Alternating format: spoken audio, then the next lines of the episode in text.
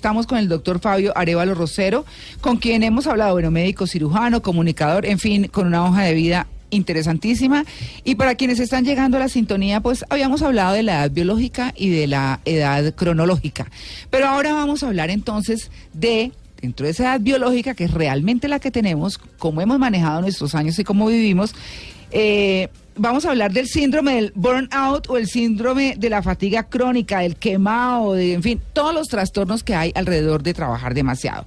Doctor Arévalo, hablemos del síndrome del burn-out.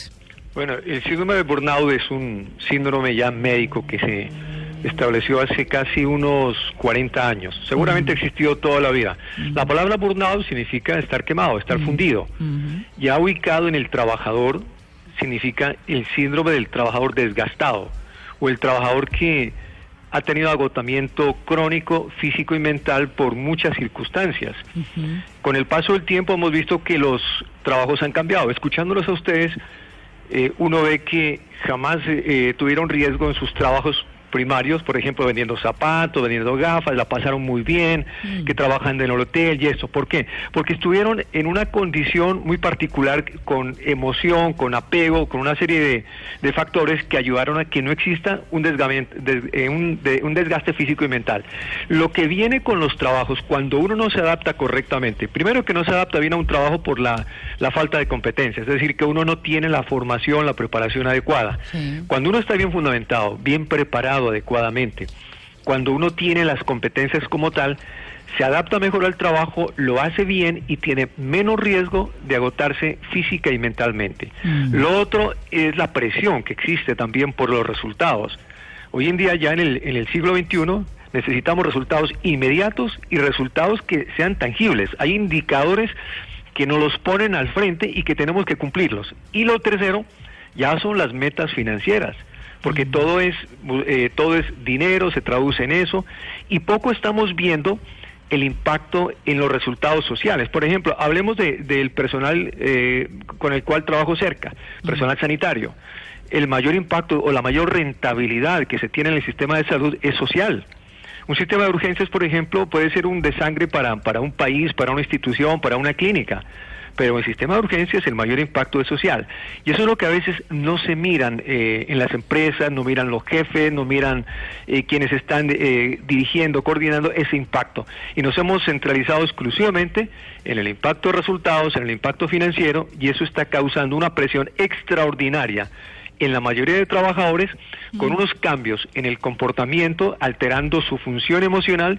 Y esto, María Clara lo sabe muy bien, esto produce una somatización. Sí. La somatización significa que los cambios emocionales los incorporamos ya como cambios netamente corporales, cambios físicos que se manifiestan de diversas maneras, con dolores, con limitaciones para la movilidad, con alteraciones para el sueño, que no solamente la alteración del sueño es un estado, un déficit de alteración mental, sino también es físico.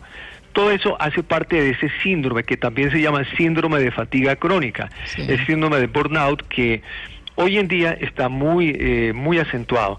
Los japoneses le llamaron hace 8 años el síndrome de BlackBerry, cuando estaban presionados con el mismo, la moda del teléfono BlackBerry y estas cosas, y se reportaron muchos casos de personas que trabajaron hasta morir, y lo otro, lo que es más grave de todo, muchos suicidios por la presión en el trabajo. De allí que el síndrome del burnout hoy tenemos que tratarlo muy bien, enfocarlo bien y buscar las estrategias para que tengamos menos desgaste y de alguna manera mejor bienestar para el trabajador, y que eso se traduzca en una productividad realmente eficiente. Doctor Arévalo, usted está llegando justo al punto de la consulta que estamos haciendo hoy con nuestros oyentes. Les estamos preguntando qué es lo más difícil de trabajar en Colombia, sobre la base de que aquí, aparte de que es muy difícil conseguir un puesto de trabajo, muchas veces resulta más difícil trabajar porque los ambientes laborales suelen ser eléctricos, difíciles, conflictivos, con grandes luchas por el poder, etcétera. ¿Usted qué opinión tiene de la calidad del ambiente laboral que hay en Colombia? Bueno, el ambiente laboral se ha deteriorado muchísimo, y eso hace que, primero, las relaciones interpersonales, y hay un tema que usted lo maneja muy bien, que es la gestión de la comunicación y de las emociones. Y eso es lo que está ocurriendo. En los ambientes laborales no hay buena gestión de las comunicaciones, no hay buena gestión de las emociones. ¿Por qué? Porque los jefes, quienes lideran las empresas, los puestos de trabajo, pues se están volviendo de alguna manera unos entregadores de resultados y están volviendo muy sumisos a sus trabajadores. Y se negreros rompen. Y tiranos. Exactamente, es eso.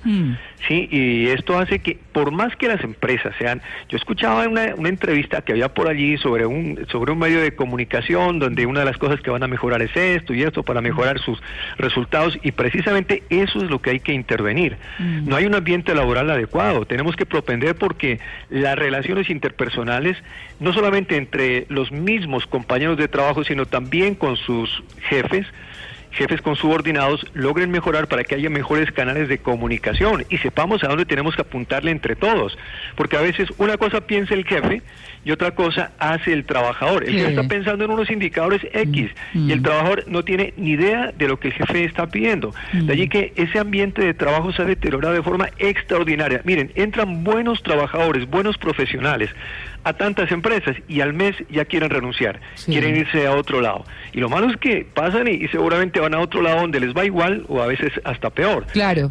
Pero vemos empresas, por ejemplo, donde tal vez haya más riesgos, por ejemplo, el personal sanitario, el personal, o sea, me refiero a médicos que trabajan, a enfermeras, quienes trabajamos en el sistema de salud. Hoy en día esto con el sistema que está exigiendo resultados, que están en las EPS, que necesitan tener una gran rentabilidad económica, pues se produce una gran presión. Hoy hay huelgas de médicos, hay una cantidad de problemas que se están dañando todas esas relaciones. Hay otros medios que usted lo conoce muy bien, el sistema del transporte que lo hablaron, y las entidades financieras, todo eso tienen altísimo riesgo, pero en términos generales todos los ambientes laborales están contaminados por la falta de una buena gestión de las comunicaciones y de unas buenas relaciones interpersonales, y hoy vemos cuántas incapacidades tenemos, por ejemplo, por trastornos del sueño, por ansiedad, por depresión, muchísimas, y algo que es gravísimo, que es la epidemia de fibromialgia que se está produciendo en tantos trabajadores, no solamente en Colombia, sino en Latinoamérica. ¿Qué es la fibromialgia, doctor Arévalo? Esa es una buena pregunta. Mira, la fibromialgia es una entidad que llamamos idiopática, es decir, que no tiene un origen realmente conocido.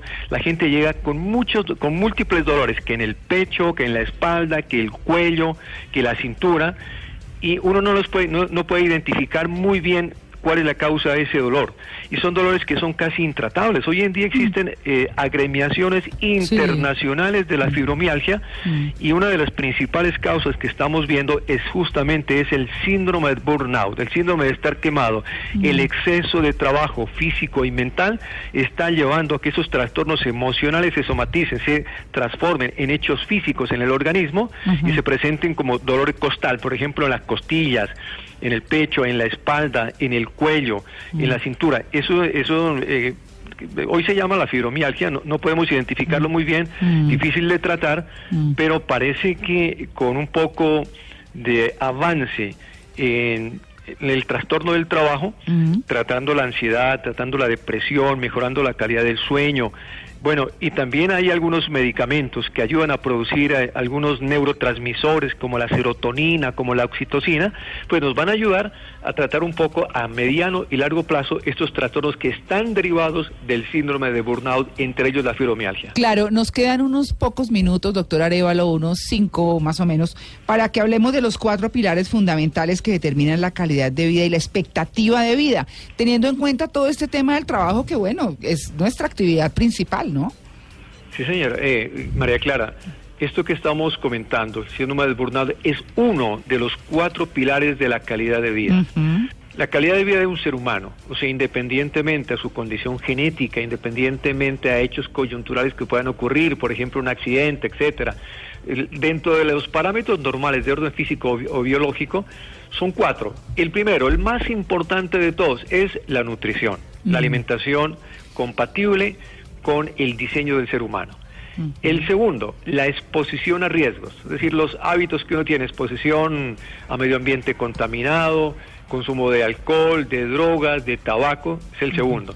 El tercero, el nivel de condicionamiento físico, es decir, la intervención del sedentarismo. El ser humano ha sido diseñado biológicamente para moverse un mínimo, so pena de sufrir los efectos de la degeneración temprana si nos volvemos sedentarios. Si nos volvemos sedentarios, vamos a ir acumulando muy rápidamente enfermedades crónicas de forma acelerada. y el otro, el comportamiento emocional, que tiene que ver con el síndrome de burnout. Son los cuatro: las emociones, la nutrición, la exposición a riesgos y el condicionamiento físico. De esos cuatro pilares depende la calidad de vida de un ser humano. Lo otro, obviamente, que tiene que ver con la genética, influye sustancialmente, pero hablemos de los cuatro pilares en un ser humano que no esté expuesto a otras condiciones extraordinarias que puedan afectar su vida. Doctor Arévalo, y entonces ahí viene ya, digamos, el debate que teníamos aquí hace unos minutos en el programa, entre el carpe diem de los latinos, vive la oportunidad cuando la tengas, que después no se sabe cuándo la volverás a tener, y o llevar una vida para gastar el chequecito en 120 años de los que usted habla, que básicamente poco azúcar, poca sal, poco alcohol, etcétera. ¿Cuál es el justo medio entre esos dos extremos? Bueno, es que el problema que tenemos es un tema educativo. Miren, una de las fallas grandes del sistema educativo en Colombia es una deficiencia en educación, por ejemplo, nutricional, en educación postural, en los hábitos, en lo formativo. Si nosotros desde niños nos empiezan a mostrar realmente qué es lo bueno para construir una vida productiva, una vida eficaz, por decir algo, a un niño no le damos gaseosas durante sus primeros años de vida y llegamos a los 8 o 9 años y le damos por primera vez una gaseosa de color oscuro, pues seguramente el niño le va a dar náuseas, ¿sí? Porque lo que pasa es que los estamos condicionando en que los dulces, las grasitas, todo lo que tiene azúcar, estas cosas, son realmente lo rico, porque así nos han condicionado. Si nosotros empezábamos a educar nutricionalmente a nuestros niños, a nuestros jóvenes, en ese orden, pues ellos van a aprender que lo bueno, lo que uno puede disfrutar, lo que se goza, es lo que le cae bien a su cuerpo. Y creo que tenemos que empezar por allí.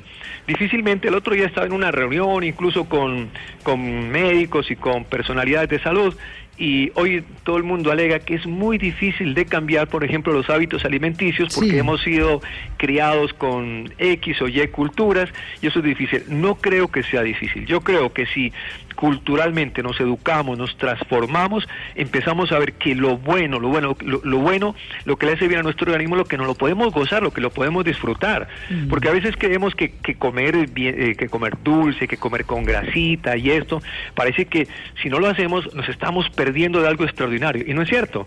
Alguna vez me decía, recuerdo hace unos años un compañero de trabajo, le decía que íbamos, a mí me gusta mucho la fiesta, me gusta bailar y esto, pero no me tomó una sola gota de alcohol, cero. Y mi compañero me decía, bueno, ¿y cuál es tu diversión? Imagínense, uno ¿bailar? Puede aprender a divertirse sin emborracharse, sin embriagarse, sin drogarse. Miren, hay una cosa bien interesante que lograron probar los islandeses, que son extraordinarios. Hace poco lograron demostrar mediante un proceso de investigación en la práctica, en que la música bonita, la música buena, que le llega a los jóvenes como es debido, puede reemplazar el efecto de las drogas. ¿Sí? Imagínense ustedes, en el cerebro. Por lo tanto, existen alternativas para que realmente podamos gozarnos la vida saludablemente, la vida bien, con sentido, pues con cosas buenas, cosas que no le van a hacer daño a su organismo, que no nos van a acabar en poquito tiempo. Miren lo que está ocurriendo, cuántos famosos, valiosos, llenos de poder, llenos de todo lo que ustedes quieren, mueren tempranamente. En cambio otros, mire, estoy viendo, por ahí hay un atleta de 102 años, una atleta, hay un ciclista de 105 años, en bastante buen estado relativamente, lo que decía María Clara hace rato. Pasa la gente que pasa de los 80, está muy deteriorada, muy acabada, y en esas circunstancias, diríamos uno así pragmáticamente, no valdría la pena vivir. Pero si nos portamos bien en edades medianamente tempranas, les apuesto a que se llega a los 80, a los 90 años, y usted va a estar en condiciones incluso de correr al menos un medio maratón, unos 21 kilómetros, sin tanto problema. Obviamente que aquí no se exigen marcas, se exige que usted la pase bien, la pase rico, que se la goce, que se la disfrute. Cuando uno empieza a entender estas cosas, realmente uno ve que lo que es bueno para su organismo es lo que uno más se va a gozar. En última instancia, esto es un factor netamente cultural que puede ser totalmente manejable.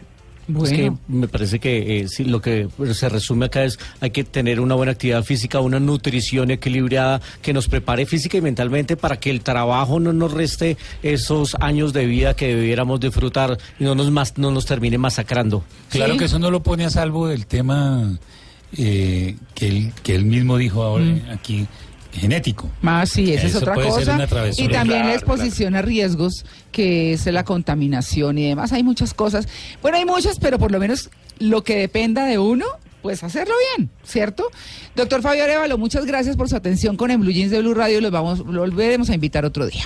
María Clara y los compañeros, muchísimas gracias, un gran abrazo para ustedes y especialmente para los oyentes trabajadores. Sí. Y el mensaje es que realmente reflexionemos sobre esto y si mejoramos la comunicación, si somos más asertivos con seguridad, vamos a tener menos riesgo de que el síndrome de burnout nos acose tan tempranamente y que podamos tener una edad, una vida productiva y con sentido de vida, como lo dijo alguna vez Víctor Frank. Muchas gracias. Gracias a usted.